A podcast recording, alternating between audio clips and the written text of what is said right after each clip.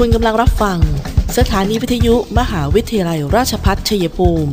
กระจายเสียงในระบบ FM Stereo Multiplex 98 MHz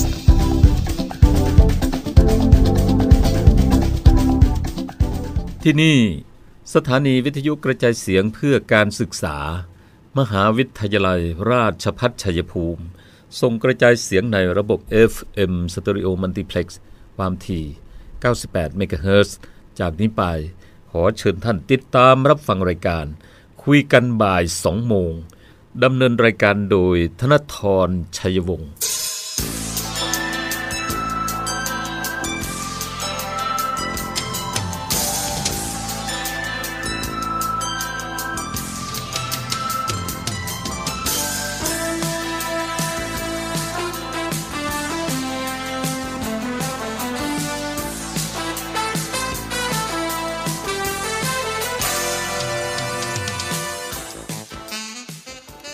วัสดีค่ะท่านผู้ฟังคะต้อนรับเข้าสู่ช่วงเวลาของรายการคุยกันบ่าย 2 โมงนะคะ วันนี้พบกัน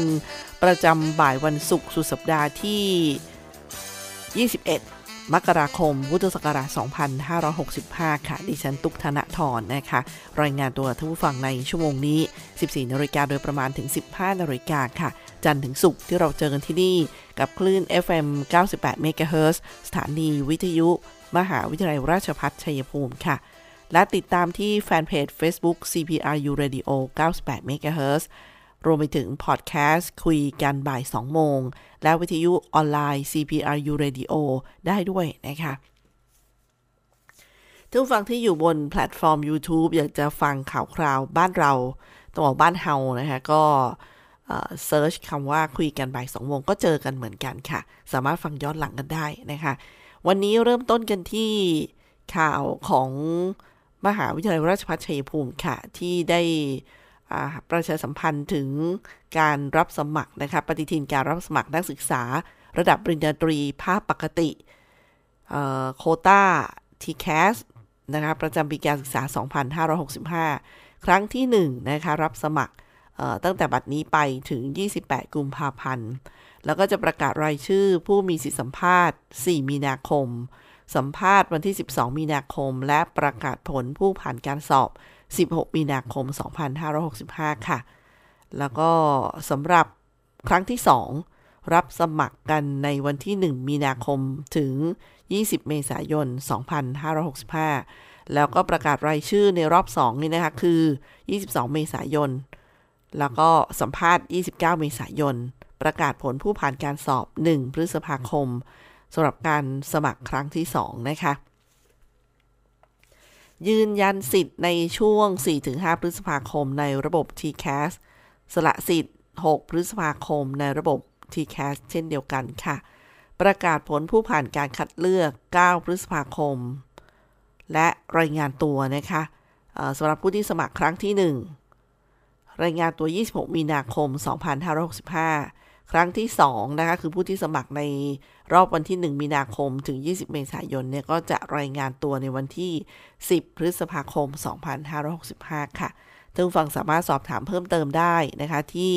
งานบริการการศึกษามหาวิทยาลัยราชภัฏชัยภูมิ 044815120 044815120 นะคะ หรือจะเป็นที่เว็บไซต์ regis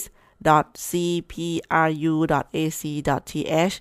นะคะนี่ก็เป็นอีกช่องทางหนึ่งน้องๆก็เข้าไปติดตามกันเลยนะคะ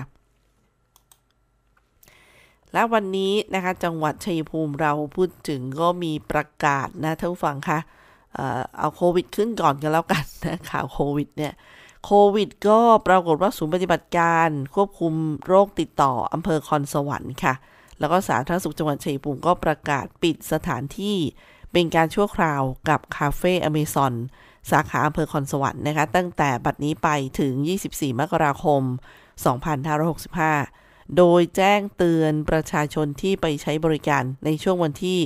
5-18 มกราคมที่ผ่านมานะคะ ให้ท่านเฝ้าระวังสังเกตอาการตนเอง หากมีไข้ไอเจ็บคอ หรือว่าอาการผิดปกติ ให้รีบติดต่อที่โรงพยาบาลส่งเสริมสุขภาพ ชุมชนคอนสวรรค์ หรือรพสตใกล้บ้านทันทีนะคะ อันนี้ก็เขาเรียกว่าว่าเป็นประกาศปกติไปแล้วนะท่านผู้ฟังคะได้ยินว่าที่ไหนมีความเสี่ยง ฉะนั้นจะเห็นได้ว่าตัวเลขเนี่ยนะคะมันกำลังเพิ่มขึ้น หลังจากที่เราไปพบปะกันเนี่ย ฉะนั้นอย่าลืมนะคะกาดอย่าตก เรื่องของการล้างมือบ่อยๆ การสวมหน้ากาก อนามัย การจะไปอยู่ในฝูงชนเยอะๆ ก็ยิ่งต้องเป็นสองชั้นนะคะ แล้วก็อันนี้ก็เป็นเรื่องที่ต้องติดตามกัน ส่วนจังหวัดชัยภูมิเราตัวเลขเมื่อวานนี้นะคะ ก็ปีรายใหม่ 43 รายเนี่ยเป็นติดเชื้อในจังหวัด 39 ราย กลับจากต่างจังหวัด 4 ราย แล้วก็ข้อมูลเบื้องต้นเนี่ยนะคะ ที่บอก 43 รายเนี่ยก็คืออยู่ที่อำเภอเมืองชัยภูมิ 16 ราย แกษตรสมบูรณ์ 15 ราย บ้านเข้า4ราย ภูเขียว อันนี้เป็นตัวเลขต้องต้องวงเล็บนิดนึงว่าเป็นตัวเลขของเมื่อวานนี้นะคะท่านผู้ฟังคะอำเภอภูเขียว 4 ราย แก้งเคราะห์1ราย คอนสวรรค์1ราย แล้วก็จัตุรัส1เทพสถิต 1 ตอนนี้ชัยภูมิเราสะสมผู้ป่วยอยู่ที่ 13,135กำลังรักษาอยู่ที่ 334 รักษาหายแล้ว 12,667 นะคะ แล้วก็เสียชีวิตสะสม 134 รายค่ะ ก็เป็นข้อมูลจากสำนักงงานสาธารณสุขจังหวัดชัยภูมินะคะ มาสรุปกันนิดนึง ก่อนจะพักนะคะช่วงนี้มีประกาศผู้ที่ไปติดต่องาน หรือไปใช้บริการกับสถานที่ดังต่อไปนี้ ให้ติดต่อโรงพยาบาลรัฐใกล้บ้าน เพื่อประเมินความเสี่ยงในการตรวจหาเชื้อโควิด -19 ด่วนนะคะ ก็ที่โรงพยาบาลชัยภูมิราม ในช่วงวันที่ 2-17 มกราคม โรงพยาบาลภูเขียวเฉลิมพระเกียรติ 4-17 มกราคม ตลาดสดหนองบัวบานอำเภอจตุรัส2-17 มกราคม สำนักงงานเขตพื้นที่การศึกษา ประถมศึกษาชัยภูมิเขต 3 2-17 มกราคมนะใครที่ไปติดต่อที่นี่ 4 แห่งเนี่ยนะคะในช่วงเวลานี้ก็ด้วยนะคะต้องไปประเมินตัวเองกันหน่อย รวมไปถึงที่อเมซอนคอนสวรรค์ด้วยนะคะซึ่งก็ต้องไปดูไทม์ไลน์นะคะของผู้ที่ยืนยันว่าเป็นผู้ป่วยยืนยันแล้ว ก็ก็จริงๆ แล้วก็คือจะได้เข้าสู่การรักษาหรือระมัดระวังตัวไม่แพร่เชื้อต่อนั่นเองนะคะ พักกันสักครู่ค่ะ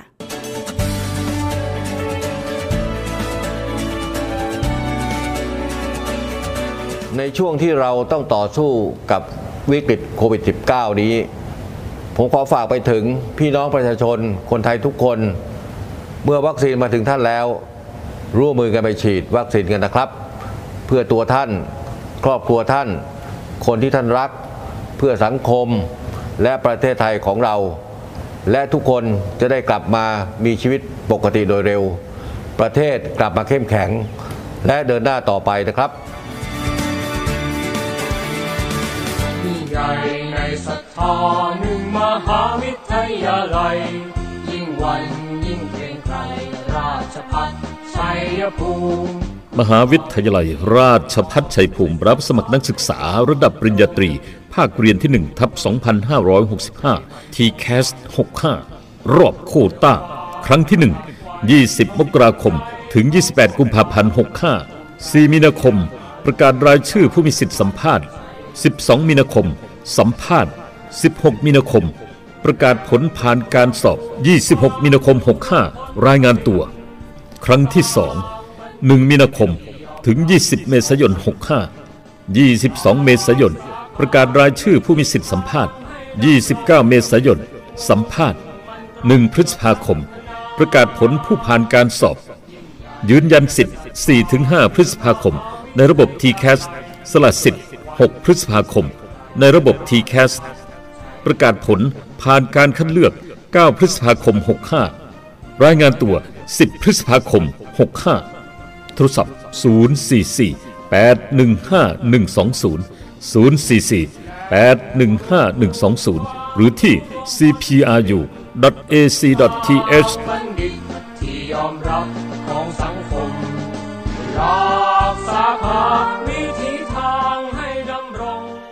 ท่านฟังคะคุยกันบ่ายสองโมงวันนี้มีเรื่องของธนบัตรใบละ 20 บาทที่จะออกใหม่นะคะแล้วก็ออกใช้ในวันที่ 24 มีนาคมที่จะถึงนี้ค่ะ ธนาคารแห่งประเทศไทยนะคะจะออกใช้ธนบัตรพอลิเมอร์ ชนิดราคา 20 บาท นายเศรษฐพุทธนะคะสุทธิวาธนะฤพุทธขออภัยนะคะถ้าออกเสียงท่านผิดเพี้ยนไปผู้ว่าการธนาคารแห่งประเทศไทยค่ะ ท่านก็บอกว่า ทปทจะออกใช้ธนบัตรชนิดราคา 20 บาท ที่เปลี่ยนวัสดุการพิมพ์เป็นพอลิเมอร์ เพื่อพัฒนาคุณภาพให้ประชาชนได้ใช้ธนบัตรที่มีสภาพใหม่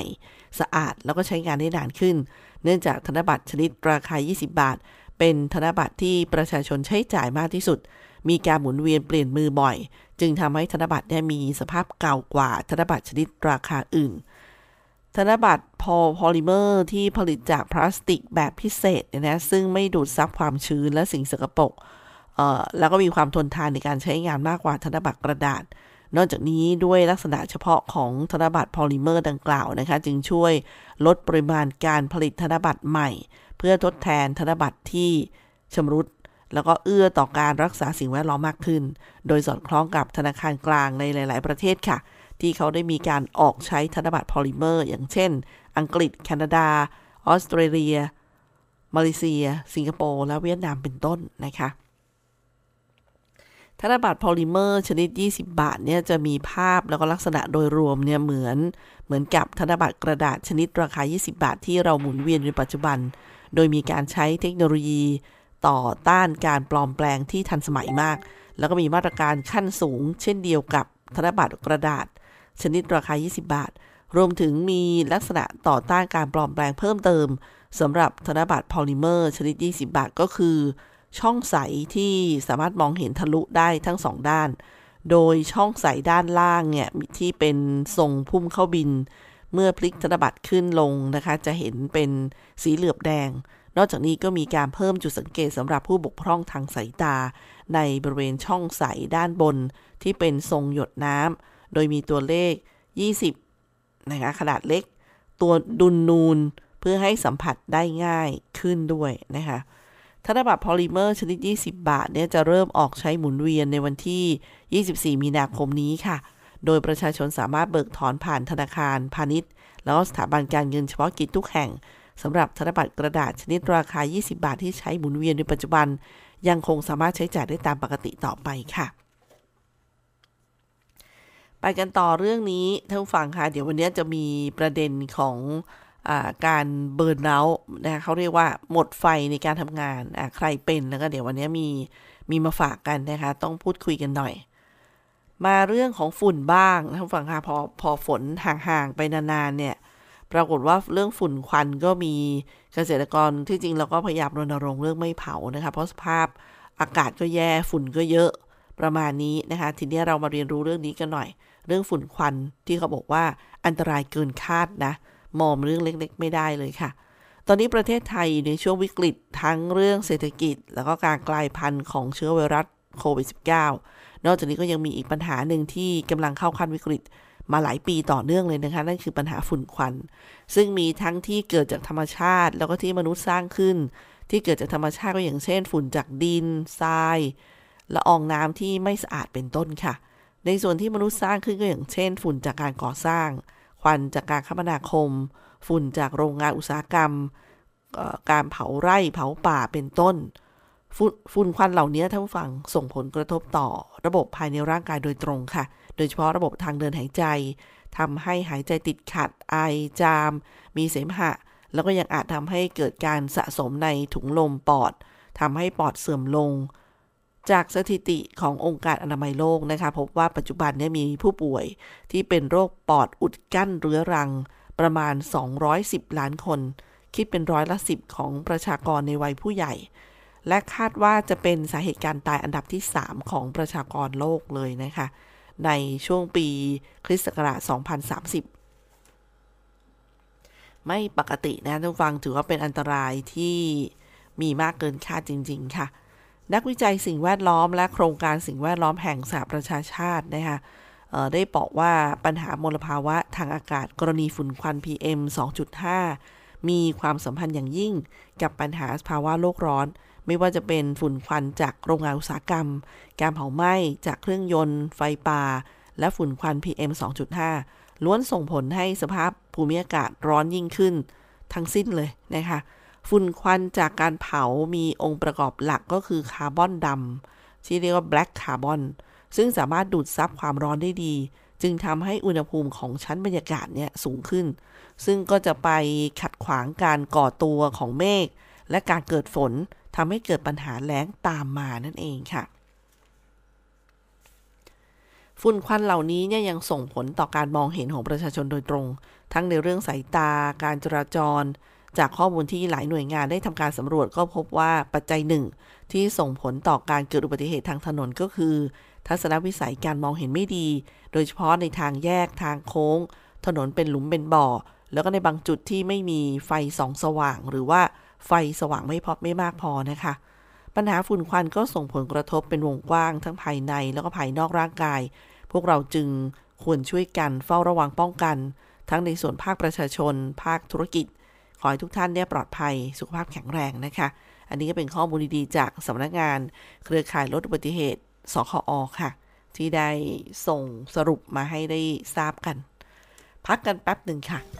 มหาวิทยาลัยราชภัฏชัยภูมิ เปิดรับสมัครนักศึกษาหลักสูตร วิศวกรรมศาสตร์ สาขาวิชาวิศวกรรมการผลิต โดยมุ่งเน้น ในการเพิ่มทักษะความรู้ด้านวิศวกรรมศาสตร์ ให้กับนักศึกษา ในระดับวิชาชีพชั้นสูง ทางด้านวิศวกรรมศาสตร์ ขยายโอกาสทางการศึกษา ด้านวิศวกรรมศาสตร์ ให้กับเยาวชนในท้องถิ่น และพื้นที่ใกล้เคียง เพิ่มศักยภาพแก่ประชาชนในท้องถิ่น ให้ดำรงชีพ โดยพึ่งพาตนเอง พร้อมทั้งเสริมสร้างสมรรถนะในวิชาชีพอย่างเป็นรูปธรรม สอบถามโทร 085 102 0491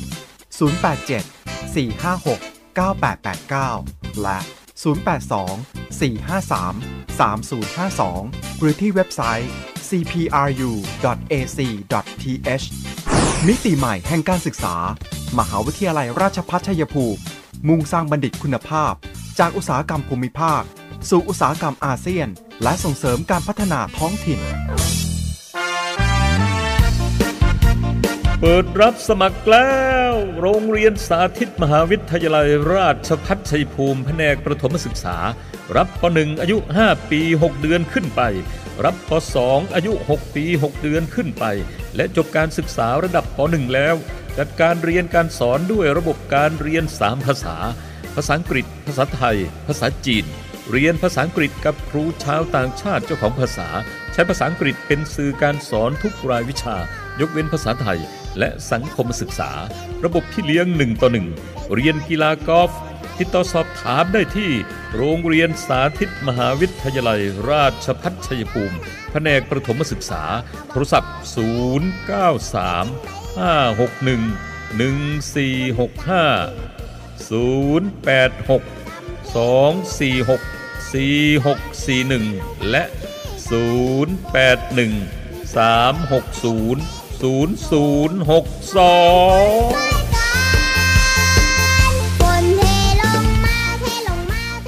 ค่ะทุกฝั่งคะมาในรอบนี้นะครับมาพูดถึงเรื่องอการดูแลกายดูแลใจที่มันสอดคล้องกัน เขาบอกว่าในสถานการณ์ตอนนี้ของก็แพงโควิดก็มานะคะการใช้ชีวิตก็ไม่เหมือนเดิม ก็อึดอัดขัดเคืองเครียดอยู่แล้วนะคะบางทีก็ทำให้เราเนี่ยซึมเศร้าไปโดยไม่รู้ตัว สำรวจตัวเองบ่อยๆนะท่านผู้ฟังคะมันมีอีกเรื่องหนึ่งที่น่าเป็นห่วง เขาเรียกว่าเบิร์น u าซินโดรมนะครับเบิร์น u าภาวะหมดไฟเบิร์นก็เบิร์นเผาไหม้นะคะแล้วก็เอา burnout syndrome ภาวะหมดไฟในการทำงาน เขาบอกว่าไม่ใช่โรคซึมเศร้านะคะ แต่ว่ามันเกิดจากการเปลี่ยนแปลงด้านจิตใจที่ เกิดจากความเครียดเรื้อรังในการทำงาน อ้าว ทีเนี้ย มาสำรวจตัวเองกันหน่อยนะคะ ว่าคุณเป็นเบิร์นเอาซินโดรมภาวะหมดไฟในการทำงานหรือเปล่า เพราะเขาแยกกันแล้วนะคะไม่ใช่ซึมเศร้า แต่ว่ามันมันมันเครียดเรื้อรัง มีอาการหลักอยู่สามอาการท่านผู้ฟัง รู้สึกสูญเสียพลังงาน มีภาวะอ่อนเพลียเวลาทำงาน แหมท่านผู้ฟังบอกใช่เลย ใช่ไหมคะ รู้สึกสูญเสียพลังงาน มีภาวะอ่อนเพลียเวลาทำงาน นะคะสองมีความรู้สึกต่อต้าน แล้วก็มองตนเองในทางลบ ขาดแรงจูงใจในการทำงาน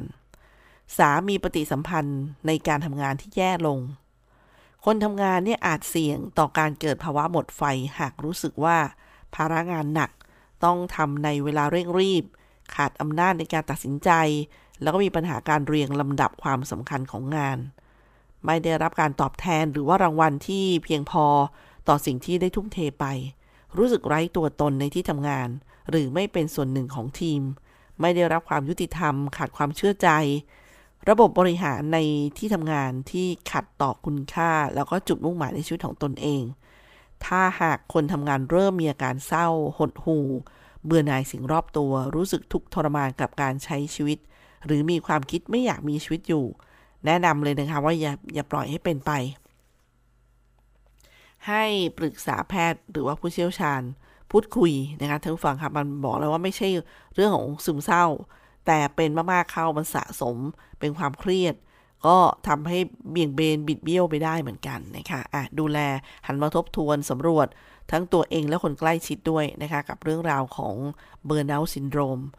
ทำงานมากๆ ไอ้โนก็ต้องอดทน ไอ้นี่ก็ไม่ยุติธรรม ไอ้นี่ก็รู้สึกอืนะคะรุมเราไปไม่ถูกกันเลยทีเดียวค่ะ ตอนนี้มีประกาศรับสมัครคัดเลือกบุคคลเพื่อแต่งตั้งให้ดำรงตำแหน่งเลขาธิการ คณะกรรมการการเลือกตั้ง เปิดรับสมัครตั้งแต่บัดนี้ไปถึง 28 มกราคม 2565 ค่ะ ที่ห้อง 203 ชั้น 2 สำนักงานคณะกรรมการการเลือกตั้งในวันและเวลาราชการนะคะ สามารถสอบถามได้ค่ะ ไปที่สำนักงานคณะกรรมการการเลือกตั้งกันเลย หรือจะเป็นที่ www.ect.go.th และที่สายด่วน 1444 นะคะ อยู่กับคุยกันบ่าย 2 โมงค่ะ วันนี้สุกสุดสัปดาห์ก็มีหลาย ๆ เรื่องนะคะเอามาทบทวนกันอีกแล้ว ตอนนี้ก็มาบ่อยนะคะเพราะว่าบางท่านเนี่ยพอบอกจะเดินเข้าไปฉีดวัคซีน ก็เอ๊ะจะฉีดยังไงเนี่ยฉีดอะไรบ้างนะคะเพราะตอนนี้วัคซีนเข้ามาแบบต้องบอกว่าเหลือเฟือนะคะแต่ต้องไปฉีดให้ทัน แนวทางการฉีดวัคซีนเข็มกระตุ้นโควิด -19 นะคะ เข็มกระตุ้นคือเข็ม 3 แนวทางการฉีดก็อย่างเช่น ท่านได้รับซิโนแวคกับแอสตราเซเนกามาแล้วเนี่ย ตั้งแต่ช่วงสิงหาคมถึงเดือนตุลาคม เข็มกระตุ้นก็น่าจะเป็นแอสตราเซเนกานะคะ ส่วนแอสตราเซเนกา2เข็มในช่วงเวลาเดียวกันค่ะ ก็ฉีดเข็มกระตุ้นที่ไฟเซอร์ ส่วนถ้าคุณฉีดเริ่มต้นที่วัคซีนเชื้อตายทั้ง 2 เข็มนะคะไม่ว่าจะเป็นซิโนฟาร์มหรือซิโนแวคก็ตามครบแล้ว 2 เข็มตั้งแต่ 4 สัปดาห์ขึ้นไป ไปฉีดเข็มกระตุ้นเข็ม 3 ก็คือแอสตราเซเนกาค่ะ ส่วนอีกกลุ่มหนึ่งคือวัคซีนเข็มกระตุ้นสำหรับผู้ที่มีประวัติการติดเชื้อนะคะแอสตราเซเนกากระตุ้นนะคะซึ่งสำหรับผู้รับการฉีดวัคซีนไม่ครบเกณฑ์ หรือครบตามเกณฑ์น้อยกว่า 2 สัปดาห์ก่อนการติดเชื้อ อันเนี้ย ท่านก็น่าจะเป็นแอสตราเซเนกากระตุ้น แต่ทั้งนี้นะคะคุณหมอก็บอกว่าสามารถใช้สูตรอื่น ที่ผ่านการรับรองทางวิชาการได้ค่ะ ภายใต้จำนวนวัคซีนที่มีในพื้นที่ ส่วนตอนนี้ก็จะเห็นการเตรียมความพร้อมเรื่องข้อมูลนะให้ข้อมูลกับผู้ปกครองเด็กๆด้วย คือเด็กกลุ่มอายุ 5 ปีขึ้นไป แต่ไม่เกิน 12 ปีนะคะซึ่งจะเตรียมฉีดไฟเซอร์เนี่ยท่านผู้ฟังก็คืออ่า เขาจะต้องอายุไม่เกิน 12 ปี ก็คือต้องอายุ 11 ปี 11 เดือน 29 วันประมาณนั้นนะคะ ก็คือเป็นเกณฑ์ที่กระทรวงศึกษาธิการ โดยจะเริ่มฉีดวัคซีนเข็ม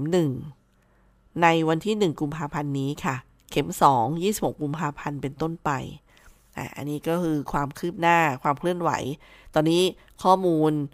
การได้รับวัคซีนต่างๆ การเตรียมความพร้อมผลจะเป็นยังไงอะไรเนี่ยเขาเตรียมความพร้อมทั้งตัวน้องๆ ตัวคุณพ่อคุณแม่ด้วยแล้วตอนนี้นะคะ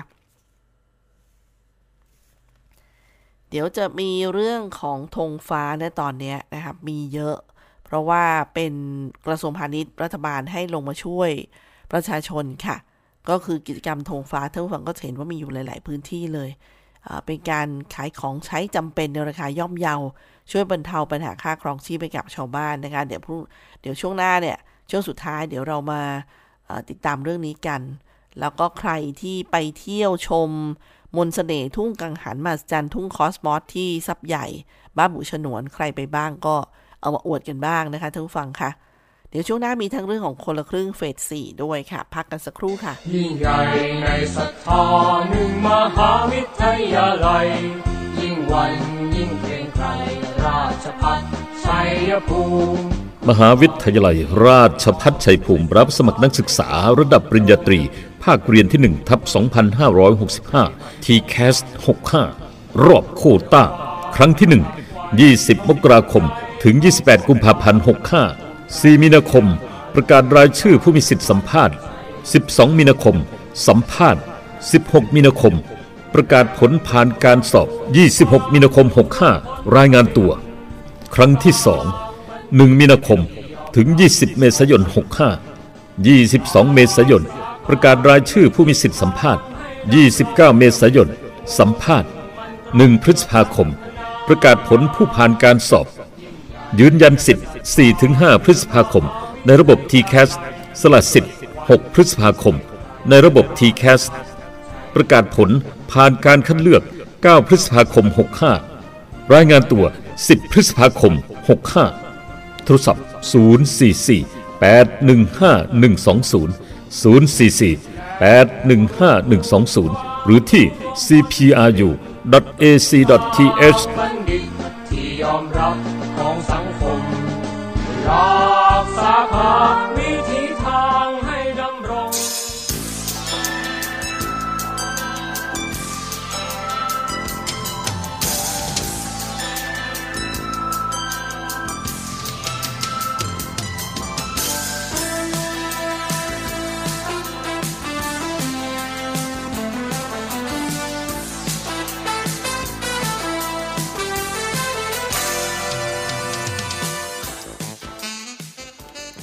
ดินทางมาถึงช่วงท้ายรายการของคุยกันบ่าย 2 โมงค่ะสำหรับวันนี้นะคะสำหรับการจะไปช้อปปิ้งตอนนี้อาจจะต้องมุ่งเป้าไปที่กิจกรรมร้านธงฟ้าแหละ เพราะว่ามีของราคาจำเป็น เอ้ยไม่ให้ของจำเป็นราคาประหยัด และที่สำคัญหมูนะคะการจำหน่ายหมูอย่างที่บอกตามจุดต่างๆเนี่ยนะคะ ตอนนี้ก็ช่วยกันบรรเทาความเดือดร้อนในหลายพื้นที่เลย แต่ปรากฏว่าเขาบอกว่าแหมใกล้จะตรุษจีนหมูก็แพง น่าจะเปลี่ยนแนวยังไงกันเนี่ยนะคะ แต่ปรากฏว่ามีกระแสข่าวว่าที่จีนนี่หมูถูก เอ๊ะ ยังไงกันนะคะก็เดี๋ยวไว้ เดี๋ยวไว้ค่อยหยิบไปติดตามข้อมูลกันนิดนึง แล้วค่อยเอามาคุยให้ท่านผู้ฟังฟังนะคะ หรือท่านผู้ฟังทราบ ก็เอามาแลกเปลี่ยนกับพวกเราได้ค่ะ คุยกันบ่ายสองโมงในช่วงท้ายรายการนะคะ ก็มีเรื่องของการจัดที่ตลาดนัดชุมชน ถนนสายไหม หน้าตลาดเย็นที่เทศบาลตำบลบ้านเข้า ก็มีการจัด ร้านธงฟ้าราคาประหยัดขึ้น โดยมีนางสสิพิมลมงคลพาณิชย์จังหวัดชัยภูมิค่ะ ที่แล้วก็พร้อมด้วยหัวหน้าส่วนราชการ แล้วก็อำเภอบ้านเข้า มีท่านในอำเภอสุวิทย์ถนอมสัตว์นายอำเภอบ้านเข้านะคะ นายทวัฒน์จินชัย นายกเทศมนตรีตำบลบ้านเข้า ก็ไปร่วมงานเป็นกำลังใจ เพื่อช่วยบรรเทาปัญหาค่าครองชีพครัวเรือน ซึ่งตอนนี้ก็ไอ้นู่นก็ขึ้นไอ้นี่ก็ขึ้นท่านฟังค่ะ ก็ส่งผลกระทบกับการดำเนินชีวิตของประชาชนในทุกระดับเลย ท่านรองผู้ว่าราชการจังหวัดนายชาญชัยสอนศรีวิชัยค่ะ ท่านก็เป็นประธานพิธีเปิด เมื่อวันที่ 19 ที่ผ่านมาในงานสินค้าธงฟ้าราคาประหยัดนะคะ ซึ่งก็มีหลายรายการที่โดยเฉลี่ยแล้วเนี่ย ก็จะราคาต่ำกว่าท้องตลาดประมาณ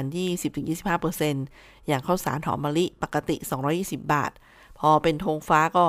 125 บาท นะคะ ประหยัดไป 95 บาท ไข่ไก่เบอร์ 3 แผงละ 80 บาท จากปกติ 95 บาท ก็ประหยัดไปนะคะ น้ำตาลทรายปกติ 22 บาท ธงฟ้าก็ 18 บาท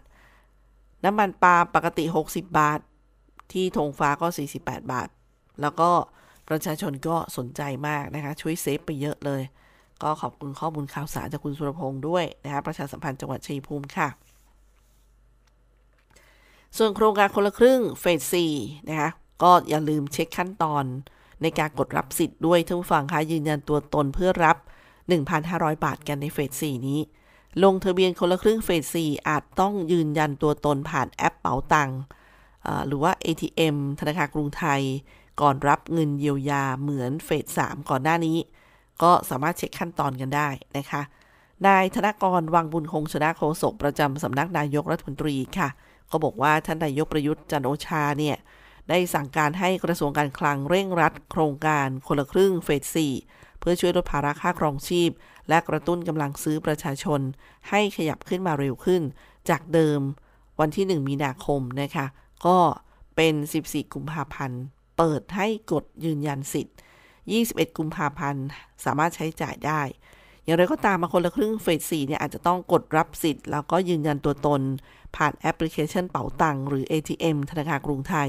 ก่อนรับเงินเยียวยา 1,500 บาท เช่นเดียวกับคนละครึ่งเฟสสามก่อนหน้านี้นะคะ ก็เหมือนกับต้องไปทำอีกครั้งหนึ่งประมาณนี้ มีการยืนยันตัวตนนะคะ หมดเวลาของคุยกันบ่าย 2 โมงสำหรับวันนี้ค่ะ ดิฉันตุกธนทรทำหน้าที่ดำเนินรายการ ขอบคุณท่านผู้ฟังด้วยนะคะ ที่ติดตามรับฟัง ไว้พบกันใหม่นะคะ วันนี้ลาไปก่อน สวัสดีค่ะ